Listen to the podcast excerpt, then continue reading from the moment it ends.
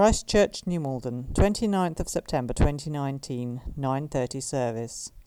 Ruth Henson speaking in the series Jesus shows God's covenant love, forgiving wickedness, rebellion and sin. So, today we've reached the end of our series on how Jesus displayed God's covenant love throughout his ministry. So far, we've seen how Jesus was compassionate, gracious, slow to anger, and abounding in love and faithfulness. And this morning we're focusing on the phrase forgiving wickedness, rebellion, and sin. These adjectives and phrases are taken from verses from Exodus 34, which are then re-quoted several times throughout the Old Testament.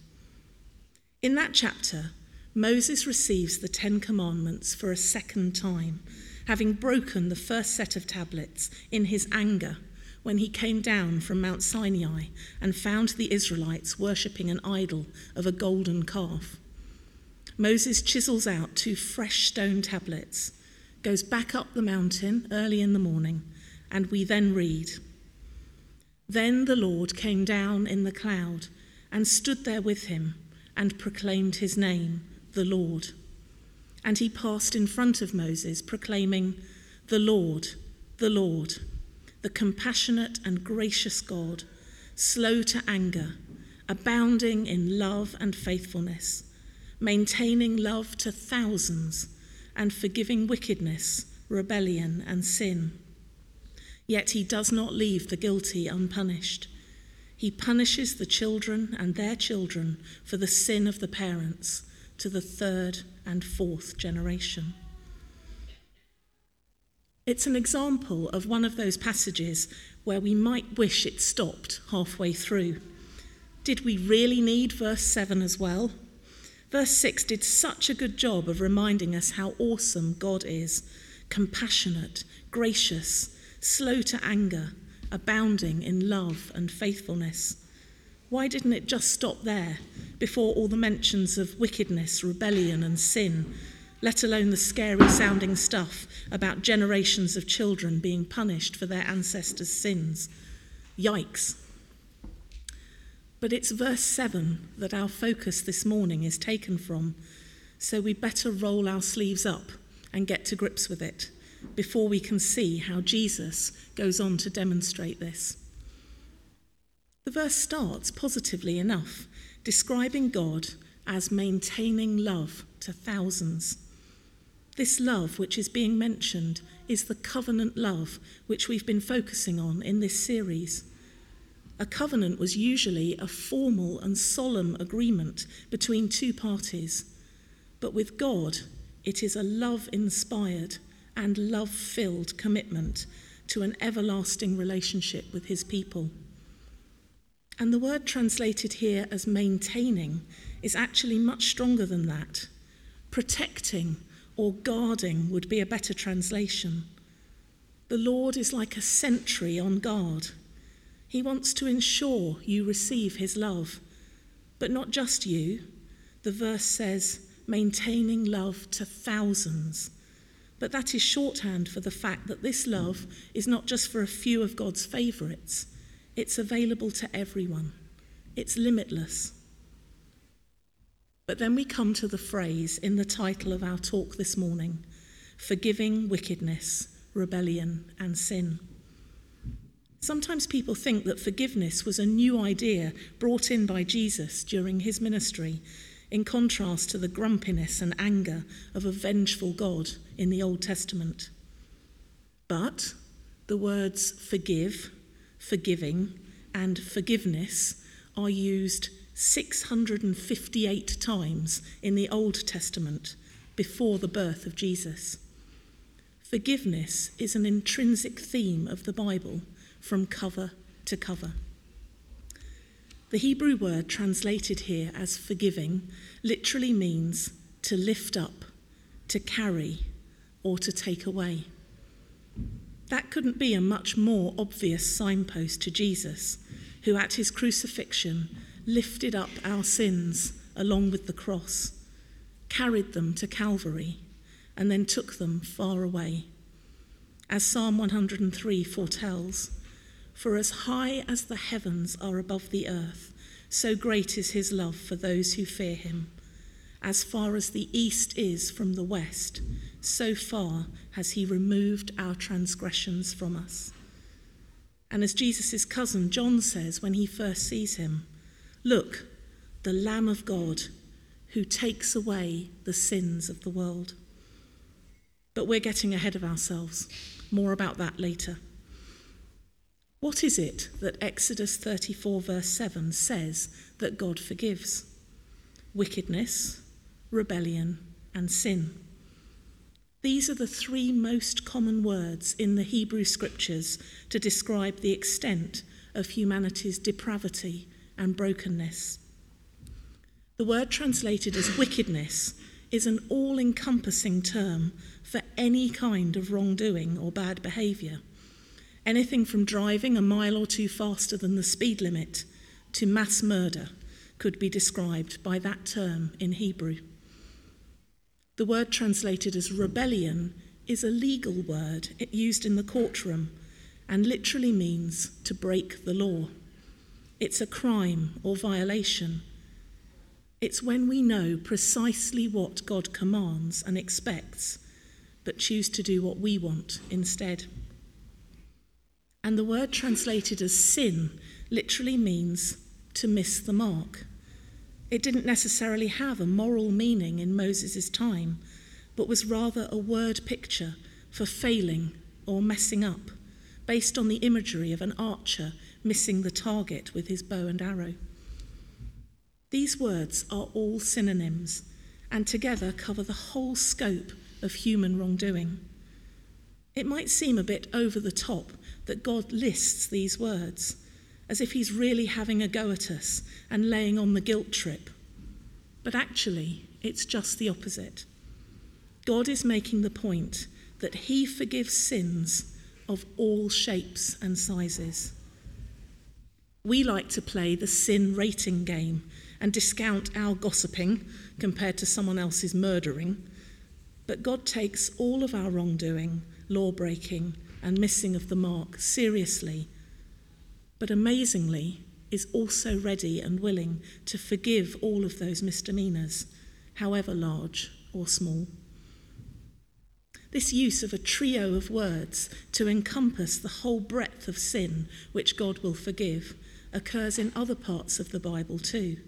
For example, in Psalm 51, where David famously pleads for God's forgiveness after committing adultery with Bathsheba, he says, Have mercy on me, O God, according to your unfailing love, according to your great compassion, blot out my transgressions, wash away all my iniquity, and cleanse me from my sin.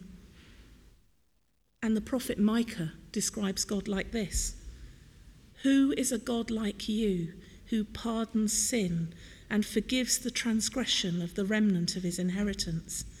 You do not stay angry forever, but delight to show mercy. You will again have compassion on us.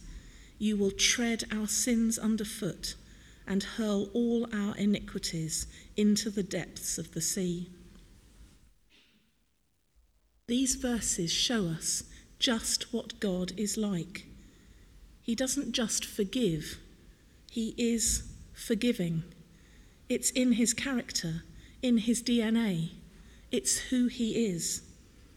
The commentator Douglas Stuart writes He does not reluctantly forgive sins against himself and others, he does so eagerly as a manifestation of his character. God doesn't just forgive us because he feels he has to.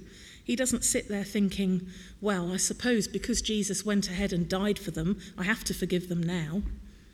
No, he forgives eagerly. He longs to forgive us. It's who he is.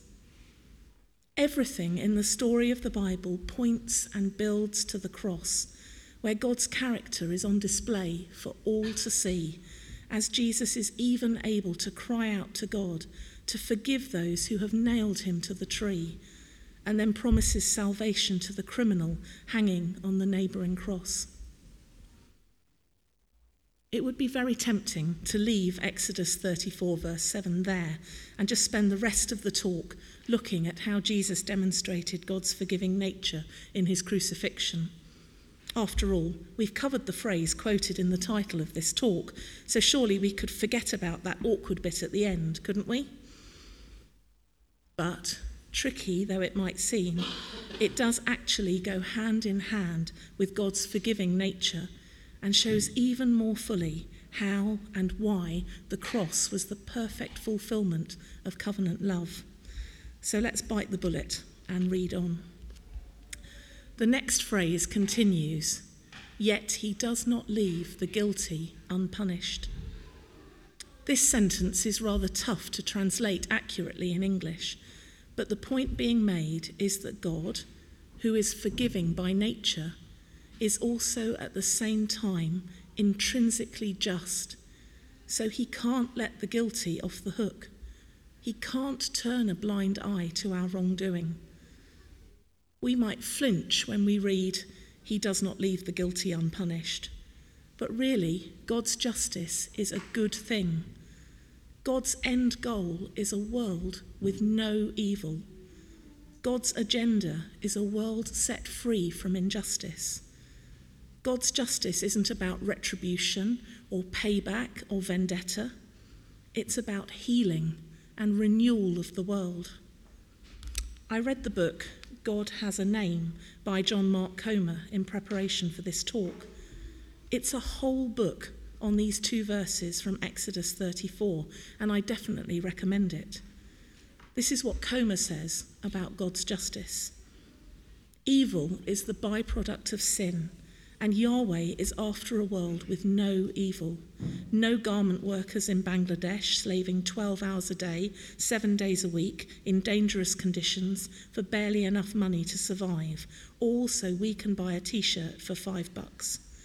No cruel dictators driving an, an economy into the ground with war, ethnic cleansing, and rampant corruption.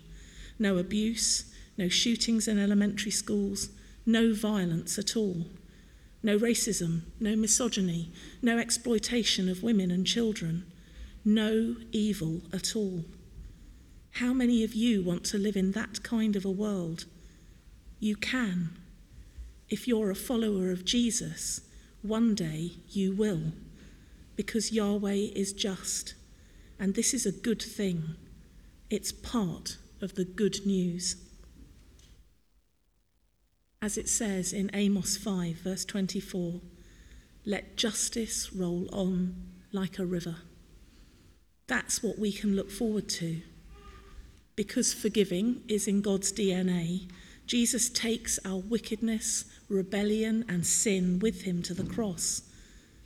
And because he's also just, we can look forward to the day when evil is banished forever and justice flows like a never ending stream back to Exodus 34, verse 7, and we've reached the most unsettling part of all. He punishes the children and their children for the sin of the parents to the third and fourth generation. We've just described God as forgiving by nature and not vengeful and looking for retribution. But these words seem to fly in the face of that.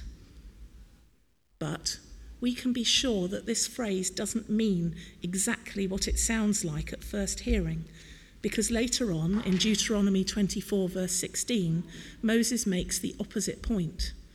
Parents are not to be put to death for their children, nor children put to death for their parents. Each will die for their own sin. So, if it isn't saying what it looks like it's saying, what's actually going on at the end of verse 7? There are several layers of meaning. Firstly, the sins of parents have consequences for their children's future. That might be a bit uncomfortable to hear, but I'm sure it's something we can all acknowledge as true. Another layer of meaning is that sin can be passed down from one generation to the next, with examples followed and habits picked up. As the saying goes, the apple doesn't fall far from the tree. And a final layer of meaning is that because, as we've seen, God is innately just, he will continue to punish sin in each and every generation until it's completely gone. Just because he already held your parents to account for their gossip or idolatry or fruity language or creative tax return or whatever, doesn't mean he won't also hold you to account if you follow in their footsteps. But even in this seemingly uncomfortable ending, there is something positive to notice and hold on to. As we started looking at this verse, we heard that God maintains his love to thousands. Here at the end of the verse, we read that he punishes to the third and fourth generation. Now, the word generation isn't actually there in the Hebrew, but the translators have to supply it for it to make sense in English. But by that token, we could supply it at the start of the verse too and proclaim that God safeguards his love for thousands of generations, but punishes sin to the third or fourth generation. If you imagine a balance scale with mercy on one side and justice on the other, this interpretation would suggest that God's overwhelming and abounding mercy well and truly tips the balance. As it says in James 2, verse 13, mercy triumphs over judgment. So, there's a tension between God's forgiving mercy and holy justice, a tension which you feel on every page of the Bible. If you were reading the Bible for the first time, as the story develops, you would be asking yourself, how is God going to resolve this? But as every well trained Sunday school child knows when asked a question, the answer is Jesus. As we heard earlier from John the Baptist, Jesus is the Lamb of God who takes away the sin of the world. John is using the language of the sacrificial system where, when you had sinned, you would bring an animal, often a lamb, to the temple and it would suffer and die in your place. You sin, and the lamb dies. Your sin is punished, but you receive God's mercy and forgiveness. In our age of veganism and animal rights, that process sounds barbaric. But it was a temporary system and also the most wonderful visual aid, pointing forward to the atoning sacrifice of Jesus on the cross. It introduced God's people to the idea that someone else can die in your place. Someone else can take the punishment for your wrongdoings. For generations, that someone else was a lamb until Jesus made his once for all sacrifice of himself as the Lamb of God. The cross is the ultimate expression of God's mercy, of Him forgiving wickedness, rebellion, and sin. But it's also the ultimate expression of His justice, which does not leave the guilty unpunished. John Mark Comer puts it like this In this moment, we see more clearly than ever before what Yahweh is like the reconciliation of God's mercy and justice in the death of Jesus is the ultimate expression of God's character. The tension is finally resolved. It's in God's nature to show mercy and forgive, but it's also in his nature to deal with sin. And these two parts of God's person, seemingly at odds for so many years, finally come together on the cross in beautiful harmony. So, in answer to the title of our talk this morning, that is how Jesus demonstrates God's covenant love with regard to forgiving wickedness, rebellion, and sin. But where does that leave us? Well, if all that we've heard this morning is pretty new to you, or you're still thinking it all through and weighing it up, then do find someone to talk it over with after the service. or do some more reading for yourself from the Bible, or perhaps order that book I mentioned from Amazon.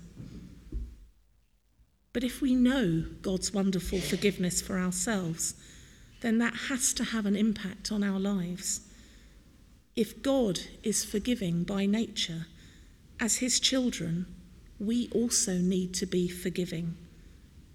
As the saying goes, forgiven people forgive. Is that true of us? Jesus told the parable of the unmerciful servant because he knew it's something lots of us struggle with.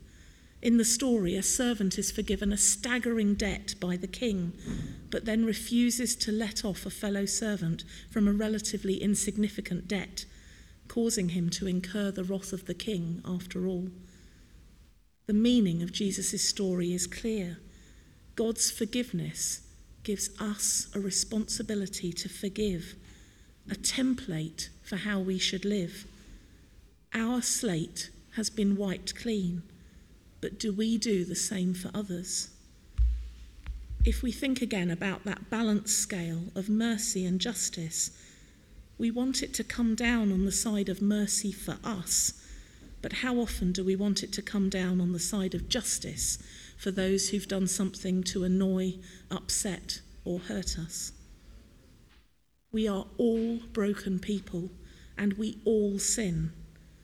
But we need to ask God to help us to see others as He sees them, worthy of love, forgiveness, mercy, and patience. Let's ask God to show us who we need to forgive and how we can forgive them. Jesus demonstrated God's covenant love most supremely on the cross as he took our sins on himself, fulfilling God's holy justice. And he obtained for us God's complete forgiveness, the outpouring of his awesome mercy. May we know and respond in faith to that wonderful truth, but then also allow it to transform us into forgiving, merciful people who God can use to bring more of his love and justice into this world. Amen.